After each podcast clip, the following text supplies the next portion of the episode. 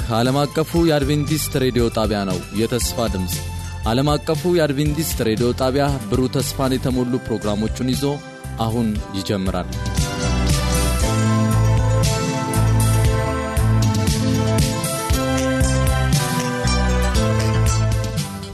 አቀፍ አድቬንቲስት ሬዲዮ ዘውትር ማለዳ ከ1230 እስከ 1 ሰዓት ድረስ የሚተላለፈውን የተስፋ ድምፅ ሬዲዮ አድማጮቻችን በጌታ ስም ሰላም እንላችኋለን። እንደምናደራችሁ። በዚህ ማለዳ የጌታ ፈቃድ ሆኖ ዝግጅቶቻችን አጠናቀን በአየር ሞገድ ለመገናኘት ያበቃንን አምላክ ስሙ ይባረክ እንላለን።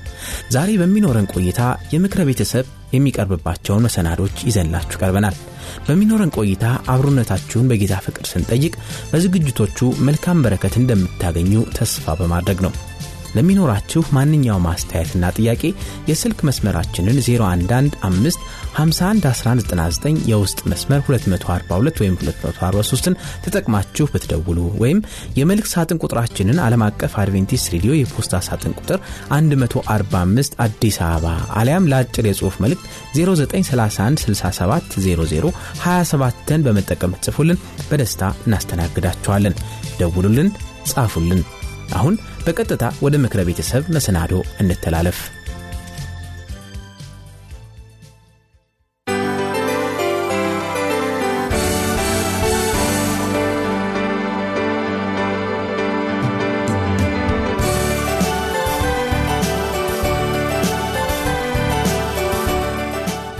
የዛሬውን ምክረ ቤተሰብ ዝግጅት ይዘውልን የሚቀርቡት ፓስተር ጥሩነህ ወልደ ሥላሴ ይሆናሉ።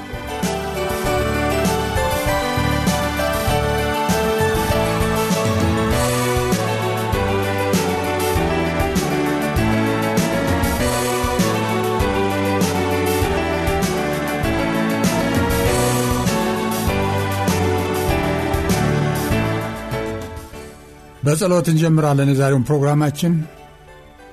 እግዚአብሔር አባታችን፣ አምላካችን፣ አዳኛችን እናመሰግንሃለን። ለእኛ ከመጀመሪያው ጀምሮ እስካሁን ድረስ ልዩ ጥንቃቄ የምታደርግ ለፍጥረቶች ሁሉ ልዩ እርዳታ የምትሰጥ አምላክ፣ የምትወደን አምላክ፣ የምትመራን የምታስተምርን አምላክ ስለሆን ተመስገን። ዛሬ ጌታ ሆይ ስለ ቤተሰብ በምንነጋገር ጊዜ መንፈስ ቅዱስህ ከእኔ ጋር እንዲሆን ከሚሰሙት ጋር እንዲሆን ሁላችን እንድትባርከን የሚገባውን መልእክት ተቀብለን በመልእክቱም እንድንጠቀምበት ለመንግሥትም እንድንዘጋጅ እርዳን። በቅዱስ ልጅ በኢየሱስ ስም አሜን።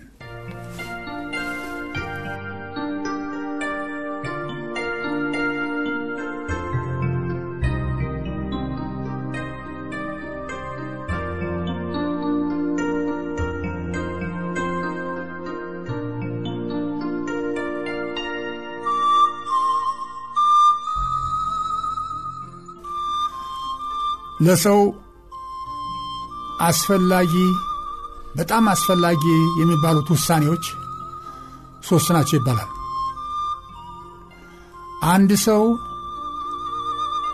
በሕይወቱ ባለበት ዘመን ሁሉ በእነዚህ በሦስቱ ውሳኔዎች ላይ ትክክል ከሆነ የተሳካ ሕይወት፣ የተሟላ ሕይወት፣ የደስታ ሕይወት፣ የእርካታ ሕይወት ሊኖር ይችላል። በእነዚህ ላይ ከተሳሳተ ግን ምንም ሌላውን ነገር ሁሉም ቢያሟላ የሚኖረው ሕይወት ሁልጊዜም ጎደሎ ነው። ለምሳሌ እነዚህ ሦስቱ ስንዘረዝራቸው አንደኛው ዋና ውሳኔ ተብሎ የሚታመነው የሃይማኖት ጉዳይ ነው። አንድ ሰው እምነቱን በአጋጣሚ ወይም በስሜታዊነት ተነሳስቶ እምነት ይሄ ነው፣ ሃይማኖት ይሄ ሊል አይገባም። አባቱና እናቱም ሊወስኑለት አይገባም። እምነቱን ራሱ ሰውየው ክፉና በጎን ለይቶ ለመወሰን በሚችልበት ዕድሜ መርምሮ አጥንቶ ነው መወሰን የሚገባው። አባቴ አባቴ ሃይማኖት የእናቴ ሃይማኖት አባቴ እንዲህ ብሏል እናቴ እንዲህ ብላለች አይደለም። እምነትን በተመለከተ ሰውየው ራሱ መጽሐፍ ቅዱስን መርምሮ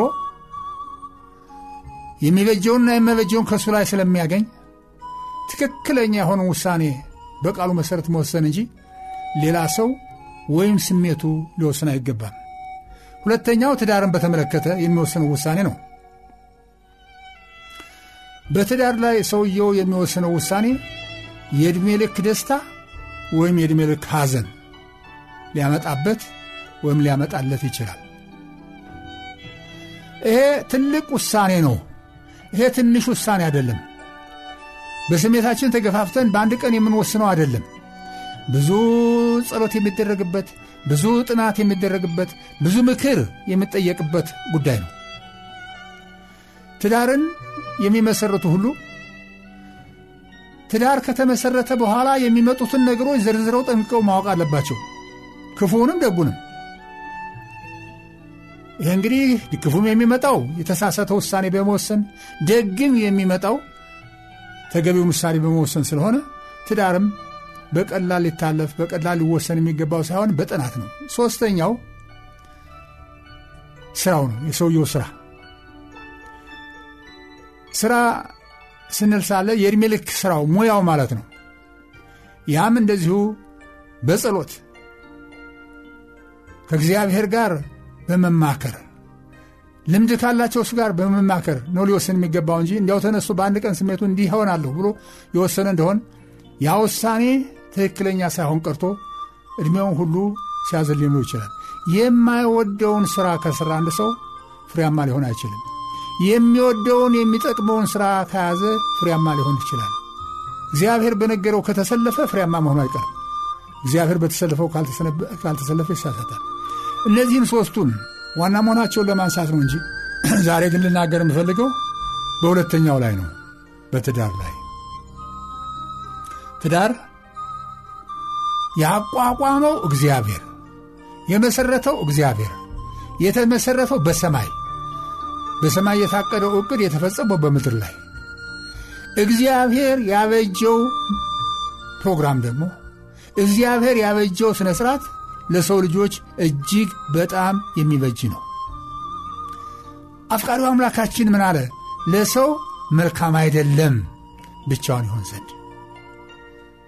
ስለዚህ የምትስማማው በአጠገቡ የምትቆም ልፍጠርለት ብሎ እግዚአብሔር ሔዋንን እንደፈጠረ ሲፈጥር ደግሞ ከአጥንቱ ወስዶ አጥንቱን ከአዳም የወሰደውን አጥንት ሴት አድርጎ እንደፈጠራት ይናገራል። የተዛመዱ የተቃረቡ አንድ የሆኑትን ፈጠረ። እሱ እንዲህ አድርጎ ከፈጠረ በኋላ የሚበጀውን ከፈጠረ በኋላ ግን ትዳር ከተመሠረተ በኋላ ጠላት አለን። ይሄ ክፉ ሰይጣን በትዳር ላይ ትልቅ ዘመቻ፣ ትልቅ ጦርነት ሲያካሄድ ነበር። አሁንም እያካሄደ ነው። ለወደፊትም ይቀጥላል። እያንዳንዱ ሰው ያገባም ያላገባም ዛሬ የምናገረውን ቢሰማኝ በጣም ደስ ይለኛል። ምክንያቱም በቤተሰብ አካባቢ ሰይጣን በጣም እንደሚያተኩር በጣም በጣም ጥረት እንደሚያደርግ ሁላችን መገንዘብ ይገባናል። ምክንያቱስ በቤተሰብ አካባቢ ድል ካገኘ ከዚያ በኋላ ሌሎች ነገሮችም ሁሉ አብረው ይበላሻሉ። ይህን ስለሚያውቅ በጣም ይጥራል። ታዲያ ቀደም ብሎ በታሪክ ስንመለከት ሳለ የግሪክ አገር ሰዎች ቤተሰብን ለማፍረስ ሆን ብሎ ለማፍረስ ሳይሆን በመሰላቸው በመንገድ ሄደው ሊያጠፉት ሞከረው ነበር። ልጅ በተወለደ ቁጥር ሁልጊዜ ያንን ልጅ እነሱ ወስዱታል። ወስደው እኛንን የምናሳድገው ለመንግሥት እንደሚጠቅም ለሀገር እንደሚጠቅም አድርገን ወስዳለን ብለው ከወላጆቹ ለይተው የወላጆቹን ፍቅር ከልክለው የወላጆቹን ትምህርት ሰርዘው በራሳቸው ትምህርት ያሳደጉት ነበር። ያም ደግሞ ስለ ኅብረተሰብ፣ ስለ ቤተሰብ ፍቅር፣ ስለ እውነት፣ ስለ አምልኮ ምንም የሚያስተምሩት ነገር አልነበረም። የራሳቸው ለራሳቸው በራሳቸው ፕሮግራም እንዲሁም ሮማውያን ይህንን በመከተል ልክ የዚው ግሪኮቹን የሚያደርጉትን አይነት ያደርጉ ነበር። በእኛም ዘመን ራሽያኖች ልጅ በተወለደ ጊዜ ከወላጆቹ ወስደው የሚያሳድጉት እነሱ ነበሩ። ይህን የሚያደርጉበት ምክንያት አላቸው። በዚያ በልጅነት ዕድሜው በዚያ በለጋ ዕድሜው የእነሱን ፍልስፍና ከተቀበለ ዕድሜውን ሁሉ በዛች ፍልስፍና እንደሚኖር ስለሚያምኑ ነው። ይህንን ባደረጉበት ጊዜ ግን ይወቁም አይወቁም ቤተሰቡን እያፈረሱ ነው። ቤተሰብ የሚባለውን ትዳር የሚባለው ነገር እያፈረሱት ነው። ለምን? ይሄ ወጣት ይሄ ልጅ ከቤተሰቡ ጋር ያደገ እንደሆነ ከእነሱ ምንን ይማራል? ስለ እምነት እዚያ ይማራል። ስለ እውነት እዚያ ይማራል። ስለ ፍቅር እዚያ ይማራል። ስለ ትዕግሥት እዚያ ይማራል። እግዚአብሔርን ስለ መፍራት እዚያ ይማራል። ይሄ ሁሉ ቀረ ማለት ነው። ከዚያ የተፋ ጊዜ በዚህ ላይ በዚህ አይነት ያደገው ወጣት ከእግዚአብሔር ተለይቶ ያደገው ወጣት ለህብረተሰቡም አይጠቅምም፣ ለራሱም አይጠቀምም። የጎደለበት ነገር አለ። ይህንን ብቻ አይደለም፣ በታሪክ ስንመለከት ሳለ በአይናችንም ስናየው አንድ ሕፃን ሲወለድ በጣም በጣም የሰውን እርዳታ የወላጆችን እርዳታ የሚፈልግ ደካማ ፍጡር ነው። ሌሎችን እንስሳት ስንመለከት ሳለ ሲወለዱ ወዲያው ተወልደው ወዲያው ብድግ ብለው መራመድ ይጀምራሉ። ጡት መፈለግ ይጀምራሉ። ሰው ግን ለብዙ ጊዜ ደካማ ሆኖ በአልጋ ላይ ተኝቶ እናቱ እየተጠነቀቀችለት እያጠበችው እያጠባችው ለብዙ ዓመት ሁለት ሦስት ዓመት እንደዚህ ይቆያል። ለምን? ይሄ እግዚአብሔር ዕቅድ አለበት። ይህን ያደረገበት እግዚአብሔር ምክንያት አለው። በቶሎ ራሱን እንዲችል ያላደረገበት ምክንያት አለው። በቶሎ ራሱ እንዲችል ልክ እንደ አውሬ ልጆች ይሆናል። የአውሬ ልጆች ወዲያው ስለ እናትና ስለ አባት ግድ የላቸውም። ራሳቸውን ቻሉ፣ ለብቻቸው ይሄዳሉ። ሰው እንደዚያ እንዲሆን አልፈለገም እግዚአብሔር። የአባትና የእናትን ፍቅር እያጣጣመ እንዲያድግ ስለፈለገ ቀስ ያለ እድገት ነው የሰጠው። በዚያ ባደገና ማስተዋል በቻለ ጊዜ ደግሞ ወላጆቹ እነዚህን ስንዘርዝራቸው የነበሩትን ስለ እግዚአብሔር፣ ስለ ፈሪሃ እግዚአብሔር፣ ስለ ጸሎት፣ ስለ እምነት፣ ስለ እውነት፣ ስለ ፍቅር፣ ስለ ትሕትና፣ ስለ አገር፣ ስለ ቤተ ክርስቲያን በደንብ ያስተምሩታል። ተምሮ ይኖራል። ባደገ ጊዜም ጠቃሚ አገልጋይ ሊሆን ይችላል። ነገር ግን አሁን ባለንበት ዘመን ሰይጣን ይህንንም ስላወቀ በቤተሰብ ዙሪያ የሚያካሄደው ጦርነት እየባሰ እየባሰ እየባሰ እየከረረ እየከረረ እየከረረ እየናረ መጥቷል። በየቦታው ፍች እናያለን። ከተጋቡት ሰዎች በሌሎች ሀገሮች በእኛ አላውቅም፣ በሌሎች ሀገሮች statistic ባለው እስከ 53 እስከ 54 percent ይለያያሉ፣ ይፋታሉ። ለምን? ትርጉሙን ሳያውቁ ይገቡበታል። ከገቡም በኋላ መቻቻል የለም፣ ነገሩ ይፈራርሳል። ይሄ በፈረሰ ቁጥር ትዳር በፈረሰ ቁጥር አገር እየፈረሰ ነው። ትዳር በፈረሰ ቁጥር ቤተ ክርስቲያን እየፈረሰች ነው። ትዳር በፈረሰ ቁጥር ህብረተሰቡ እየፈረሰ ነው። እና ይህንን በጣም ስለሚያተኩርበት ዛሬ ይረዳሉ ብዬ ያስቧቸውን ይሄ እንዳይሆን መከላከያ ይሆናሉ ብዬ ያስቧቸውን የምጠቁማቸው ነገሮች አሉ።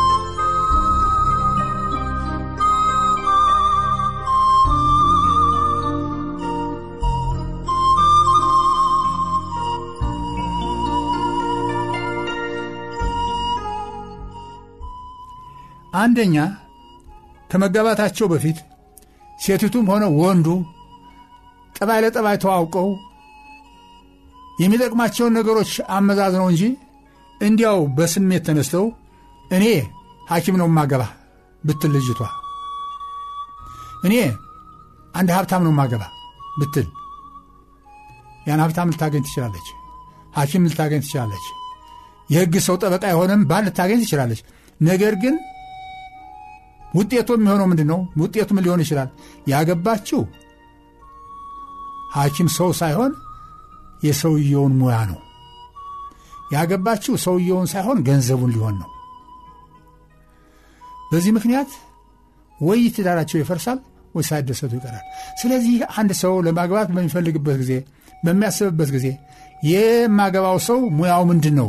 የማገባው ሰው ምን ያህል ሀብት አለው? የማገባው ሰው ምን ያህል ዝና አለው? አደለም።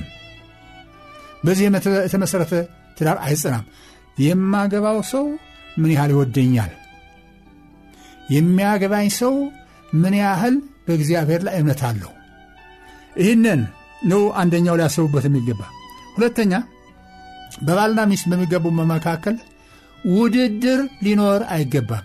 እኔ በልጥ እኔ በልጥ እሽቅድድም በመካከላቸው ሊኖር አይገባም። እርስ በርስ መረዳዳት እንጂ እርስ በርሳቸው እኔ በልጠዋለሁ እኔ በልጣታለሁ በሚል በክርክር መንፈስ በውድድር መንፈስ አብረው መኖር ሊችሉ አይችሉም፣ አይረዳቸውምና ይህንን ቢያስወግዱ የተሻለ ይሆናል።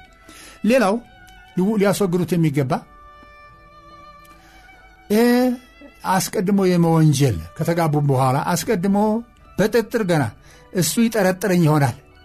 አያምነኝም፣ ጠባዩ ሸካራ ነው፣ ጠባዩ ለስላሳ አይደለም የሚል በመወንጀል እሱም እሷን እሷም እሱን የመወንጀል አካሄድ የተከተሉ እንደሆነ ወደ አደጋ ላይ ነው የሚወድቁና ይህንን ማስወገድ ነው። እንደተቻለ መጠን ይህን ነገር ለማስወገድ መሞከር ነው። ሌላው ልጠቁመው የምፈልገው አይታወቅብኝም የሚባል ነገር ሚስጥር ደብቆ ሚስጥር ደብቃ አውቀውም አይደርስበትምና እንዲህ ያለ ኃጢአት ልስራ እንዲህ ያለ ሥራ ልስራ ብለው የሚያደርጉት ሁሉ ሐሰት፣ ውሸት ከሰላሳ ጥርስ የወጣውን ሰላሳ ሰው ይሰማዋል ይባላል አማርኛ ተረት። ምስጢር የሚባል ነገር የለም። ያ ምስጢር የተባለው ወይም ፈጥኖ ወይም ዘግይቶ አፈሳ መሆኑ አይቀርም። ተደብቄ እንዲህ ያለ ኃጢአት ሰርቼ ተደብቄ እንዲህ ያለ ጉዳይ ፈጽሜ አመልጣለሁ፣ ሳለገኝ ይቀራለሁ፣ እሱም አያውቅም እሷም አታውቅም የሚባለው ሐሰት ነው። የለም ተደብቆ የሚባል ነገር የለም። ተደብቆ የተደረገ ነገር ሁሉ አንድ ቀን መውጣቱ ስለማይቀር ደግነቱ ደግነቱ ሊሆን የሚገባው ግን እግዚአብሔር ሁሉንም የሚያይ ከእግዚአብሔር የሚደበቅ ነገር የሌለ መሆኑን በማወቅ በትክክለኛው ውሳኔ እየወሰኑ መኖር ነው የሚሻለው። ሌላው ደግሞ ገና በመታጫጨት ላይ ያሉ እምነታቸው አንድ መሆኑን ሳያረጋግጡ ወይም የተለያየ እምነት እያላቸው ግድ የለም እንጋባ እንጂ ከተጋባን በኋላ ወደ እኔ እመለሳታለሁ፣ በእኔ እምነት ትጸናለች፣ ወይም ደግሞ እንጋባ እንጂ ከዚያ በኋላ ወደ እኔ እምነት አመጣዋለሁ፣ የኔ እምነት ይቀበላል እየተባለ የሚደረግ ነገር የሐሰት መንገድ፣ የተሳሳተ መንገድ ስለሆነ ከዚህ መንገድ መራቅ፣ ይህንን መንገድ መተው ነው የሚያስፈልገው። ሌላው ያገቡም ሆነ ያላገቡ ሊያውቁትና ሊያስቡበት የሚገባው ጋብቻ፣ ትዳር አልጋ ባልጋ ሁልጊዜ አልጋ ባልጋ አይደለም። እንዲህ ብለው ያስበው የሚገቡ ሰዎች ወዳላወቁት ችግር ይገባሉ። ኖ ጋብቻ እንደ ማንኛውም ሕይወት ሥራ ችግርም አለበት፣ ደስታም አለበት። ዋጋም ደስ የሚያሰኝ አለበት፣ የሚያሳዝንም አለበት። ሁለቱንም ለመቀበል ዝግጁ ሆኖ ለመታረም ለማረም ዝግጁ ሆኖ መግባት ነው ልንገባበት የሚገባ ፍጹም የሆነ እንከን የለሽ ትዳር የሚባል ይሄ እውነት አይደለም። አንዳንድ ሰዎች እንሰማለን እንዲህ የሚሉ እንዲያው ከተጋባነ አንድ ቀን እንኳ ተጣልተን አናውቅም፣ ሁልጊዜ በሰላም ኖራል የሚሉ ይሆናል። ነገር ግን እንዲህ ያሉ ካሉ በጣም ጥቂቶች ናቸው። አብዛኛው ግን እየተፋጨ እየተጋጨ መልሶ ደግሞ እያረመ እየተሻሻለ እያደገ የሚሄድ ነው። ስለዚህ በዚህ አይነት ነው ጋብቻ መቀበል እንጂ ፍጹም ጋብቻ ስህተት የለው የሚባል ነገር የለም። ከተጋቡ በኋላ ደግሞ አንዳንድ ሰዎች ልጅ መውለድን ይፈራሉ። የለም ልጆች የእግዚአብሔር ስጦታ ናቸው። የሚቻል ከሆነ ትዳር የመሠረቱ ሁሉ ልጅ ቢወልዱ መልካም ነው። ልጆቻቸው በደስታ ላይ ደስታ ይጨምሩላቸዋል፣ በአለኝታ ላይ አለኝታ ይጨምሩላቸዋልና ልጆችን ወልዶ ማሳደጉ የእግዚአብሔር ጸጋ ነው። ከዚያ በኋላ ሊያውቁት ሊታወቅ የሚገባ ምንድን ነው? መተማመን መተማመን። አዎ ቅድም እንዳሉት ዘፋኞችም ሲናገሩ እንሰማለን። ብርና ወረቀት ጠፊ ነው ተቀዳጅ፣ መተማመን ብቻ ይበቃል ወዳጅ የሚሉት መዝሙር ዘፈን አላቸው። አዎ ስምምነቱ በወረቀት ላይ ያለው ሊቀደድ ይችላል። ነገር ግን በልብ ላይ ያለው በልብ የተጻፈው መተማመን ለዘላለም ጽንቶ ይኖራል። ስለዚህ እምነታችሁን እዝበሳችሁ እየኮተኮታችሁ ማሳደግ ይህ መተማመንም የሚያደግ ነገር ነው። በአንድ ቀን አይደለም፣ ጥቂት በጥቂት እያለ እየበዛ እያደገ የሚሄድ ነገር ስለሆነ መተማመንን መኮትኮት ማሳደግ ይገባል።